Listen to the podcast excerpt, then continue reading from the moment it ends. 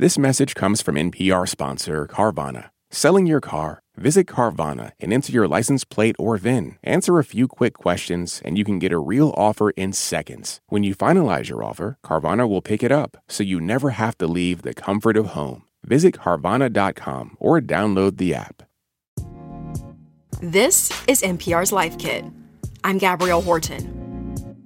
In the first year of the pandemic, I decided to get a new car lease, and trust me, it was even surprising to me because I am not a car person by any means. But I had a new puppy, and I found myself taking more and more road trips, so a lease made sense for me at the time. Because even the notion of committing myself to a full on car purchase, it just felt too overwhelming. To be honest, I've always had a rather wary relationship to cars. The day to day maintenance of it all has always given me the most stress, something that would always cost me a pretty penny. And unfortunately, all of that soon proved to be true with my new car. There were all of these electrical issues that kept bringing me back and forth to the service center. And it was all the more frustrating not only because they couldn't figure out what the actual issue was, but because I didn't always feel safe in my car. And when I did reach out for help, I couldn't always understand mechanic talk. A little over a year in, my car was officially declared defunct. Now that I've had some time without a car, I gotta say, I am ready to test the waters again. But this time, I want to feel more confident handling and caring for my car. So it only made sense that I call up Kaya Milstein to help me and us unpack it all. It's your favorite queer automotive educator on what we call a tune up on most modern vehicles. Based in Milwaukee, Wisconsin, Kaya is the founder of Mechanic Shop Femme, an automotive education company that focuses on helping women and members of the LGBTQ plus community feel empowered to purchase and care for their vehicles. Mechanic Shop Femme's goal is really to educate the regular, everyday people like you and me who are looking to just save a little bit money, take care of their cars so that they last them a long time. For this episode of Life Kit, Kaya breaks down essential safety features, how to find the mechanic for you, and so much more. So, whether you're a new driver or a seasoned pro on the road, buckle your seatbelts as we travel through Car Maintenance 101.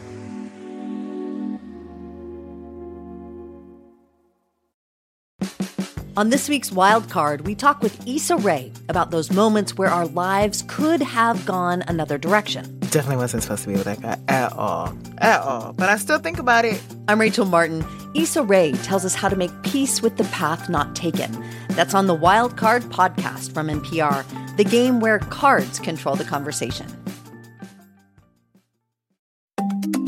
Drake and Kendrick Lamar have been lobbing some serious accusations at each other. You've probably heard the diss tracks and wondered what's just a low blow and what's actually criminal. I'm Brittany Luce, host of It's Been a Minute from NPR, and I'm getting into what's art and what's worthy of criminal investigation, and who those accusations hurt the most. On It's Been a Minute from NPR. This message comes from NPR sponsor Trane. A high performing business takes a high performing building. Reach organizational goals while enhancing systems and reducing emissions with Trane Energy Services. Explore their consultative approach at trane.com/energy services. First and foremost, Kaya, I love that your TikTok videos really encourage people to learn how to care for their cars and themselves, right? And I think that's probably most evident in the great advice that you're regularly sharing about car safety. So let's just start there. What are some ways that drivers can become more comfortable learning car safety basics on their own? So it's really information that pretty much everybody from all backgrounds and all ages can use to take better care of their car. Even if they have a great mechanic that they go to, there are things you need to do to take care of your car between those mechanic visits. And tire pressure is a great example of that. If you have a car that has tire pressure sensors, which are reading the tire pressure level in your tires, and your tire pressure sensors are working, which is an important distinction, then you should be still checking your tire pressure once a month. What I typically suggest is you actually put a reminder in your phone to do it that once a month. It should be done either first thing in the morning or after you haven't been driving for four hours but if your tire pressure sensors aren't working or you do not have tire pressure sensors, then you should be checking your tire pressure about twice a month. Proper tire pressure is going to help you get a better fuel efficiency. Um, it's also going to help you save money on tires themselves because if your tires are under or overinflated for a long period of time, your tires can actually get ruined by this by wearing unevenly, causing you to need to replace your tires much, much sooner than you would otherwise. And we all know tires are expensive. Absolutely. And what about things like wiper blades? How can drivers take better care of those front and back wiper blades? As always, when I talk about wiper blades, I tell people that really wiper blades should be changed about every six months, with, with some exceptions if you get a much higher quality blade, which maybe will last you a little bit longer. And every time I talk about this, I get bombarded with comments from people who are like, oh my God, I haven't changed my wiper blades in three years or four years, or, you know, I don't know how to change my wiper blades, which are really one of the very, very simple things that you could take care of yourself on your car.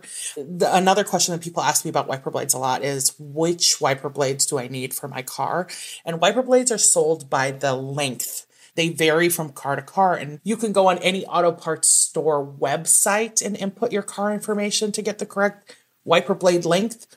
The only tip I give when replacing wiper blades is that when you lift the wiper blade's arms off of your windshield, it's important that you put something down, whether it's a towel or a blanket, because if you drop the wiper arm on the glass after you've removed the wiper blade, it, uh, you have a distinct possibility of cracking your windshield.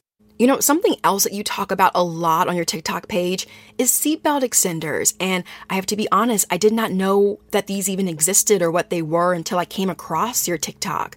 And so, can you just talk a little bit more about what seatbelt extenders are, why they're so important, and how folks can start to use them and maybe even purchase them, right? So, you could get a seatbelt extender from some dealerships, and that is definitely going to be your first choice. It's important that when you buy a seatbelt extender, you buy the correct one for your specific vehicle as opposed to a universal seatbelt extender. They're typically around $20, so not really expensive, which brings me to my next point. If you're listening to this and you're thinking, ah, seatbelt extenders, I don't need a seatbelt extender. I completely understand. But what about the people you love?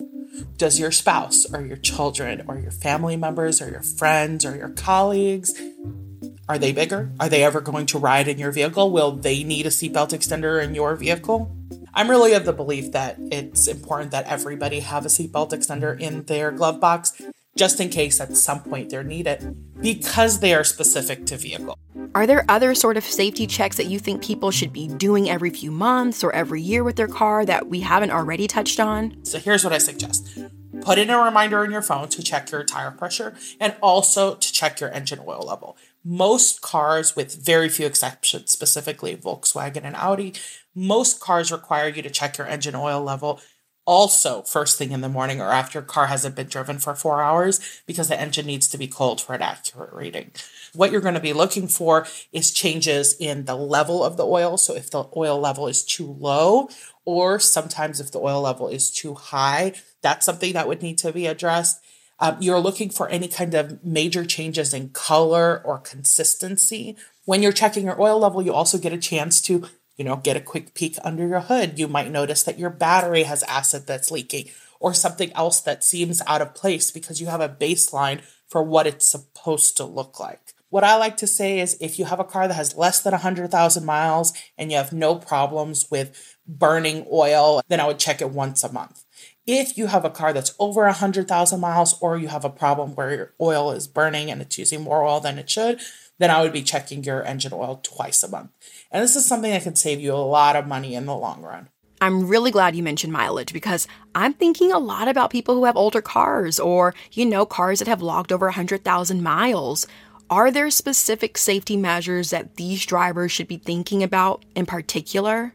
There's something else that I would have everybody else do also. It's just on a much longer time frame. And that would be checking and changing your car's air filter. So, what I normally suggest is that everybody should check their engine air filter once a year. And your your owner's manual will tell you the minimum amount of times that you should change it, but you can tell by looking at the engine air filter whether it may need to be changed sooner because of the air quality or conditions that you live in. So what you do is you take the engine air filter out, which for most cars it's going to be two clips or four clips or four screws, which is really, really, really easy. So you'll take your air filter out and you'll basically just look through it at the sun. If it has less than 50% light transparency, it's time to swap it out.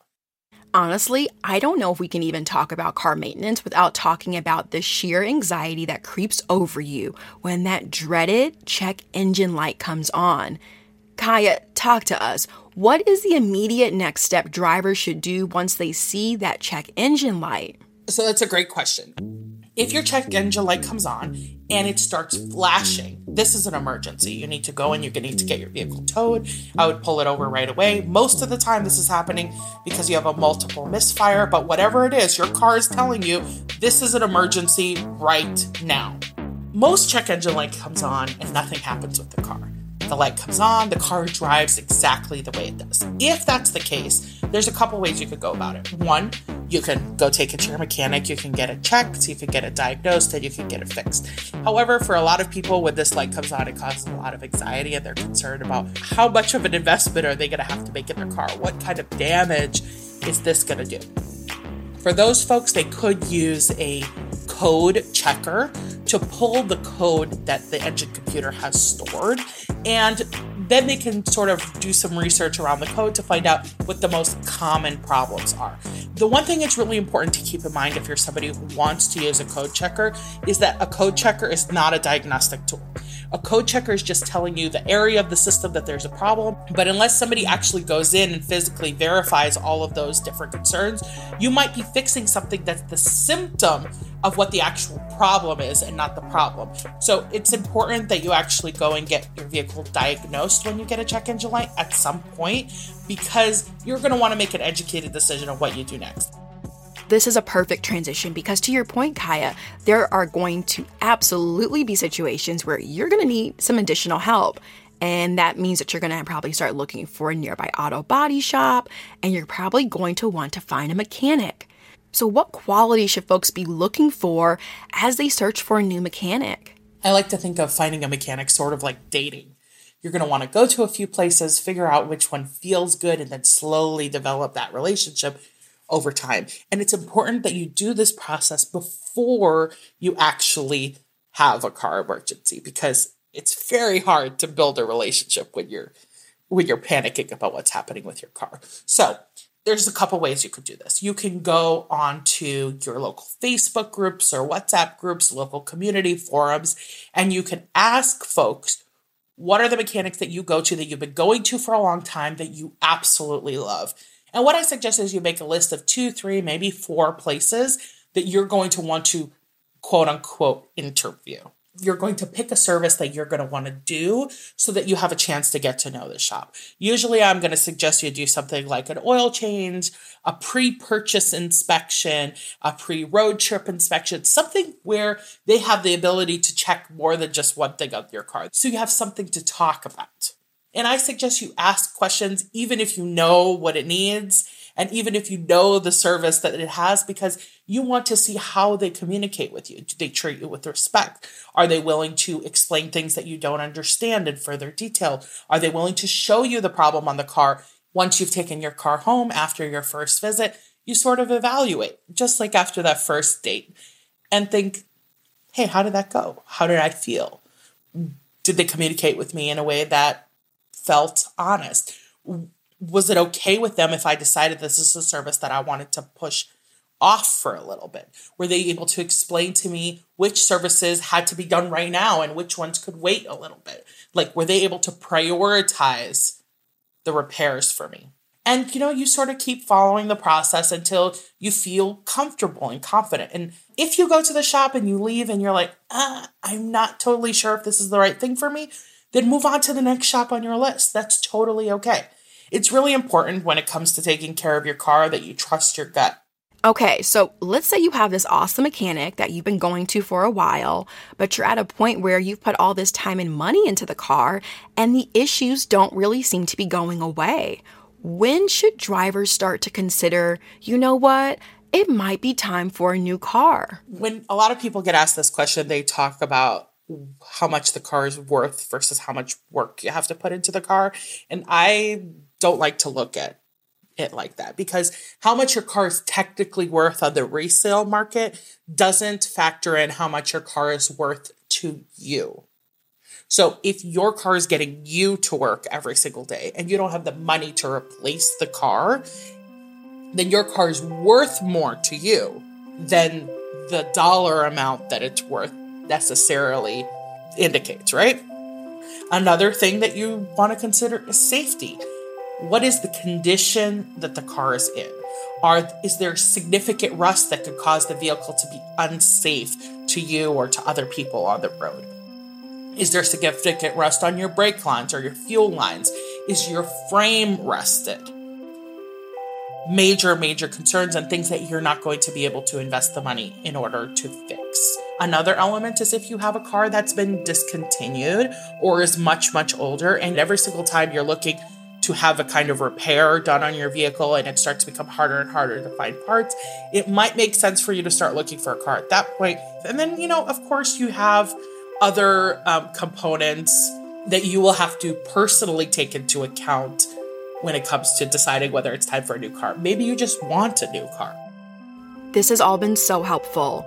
And I guess I'm curious to know what parting advice do you have for folks like me who might be nervous to get back out there and maybe we're even a little intimidated at the idea of even maintaining a car in these times? You know, what do you say to us?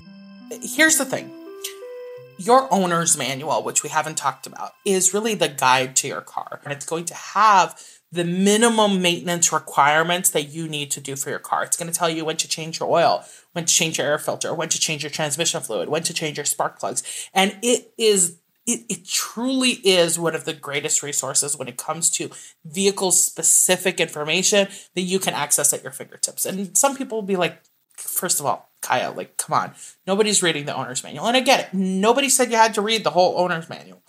But read the portion in the owner's manual that covers maintenance and what maintenance you could do. But also, people have been taking care of cars for generations. It's a rite of passage. It's something that almost everybody in this country at some point is going to do if you have your owner's manual, you take the steps you need to find a good mechanic right away instead of waiting until you have an emergency.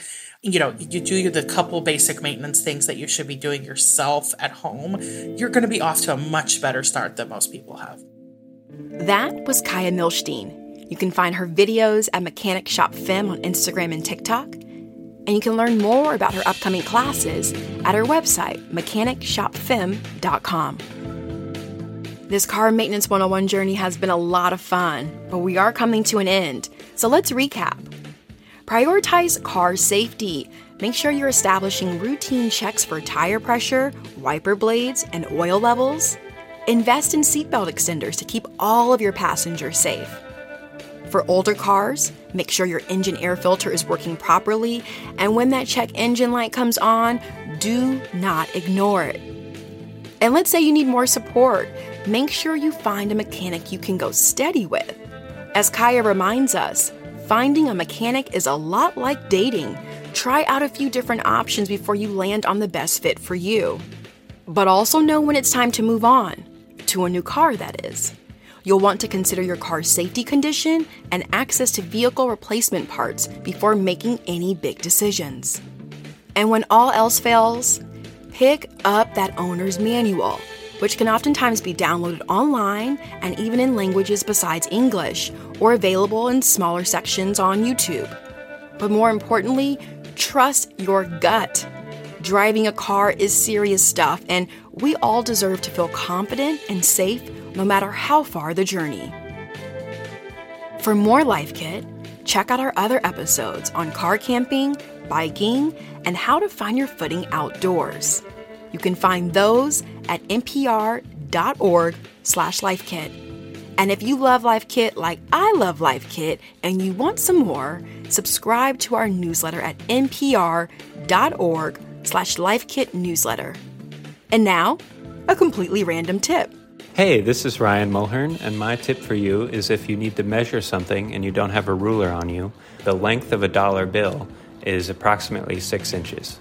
If you think you've got a good tip, we want to hear it. Leave us a voicemail at 202 216 9823 or email us a voice memo at lifekit at npr.org. This episode of Life Kit was produced by Sylvie Douglas. Meghan Keane is the managing producer. Beth Donovan is the senior editor. Our digital editor is Dahlia Mortada. And our visuals editor is Beck Harlan. Our production team also includes Andy Tagle, Audrey Nguyen, Mansee Khurana, Michelle Aslam, and Vanessa Handy. I'm Gabrielle Horton. Thanks for listening.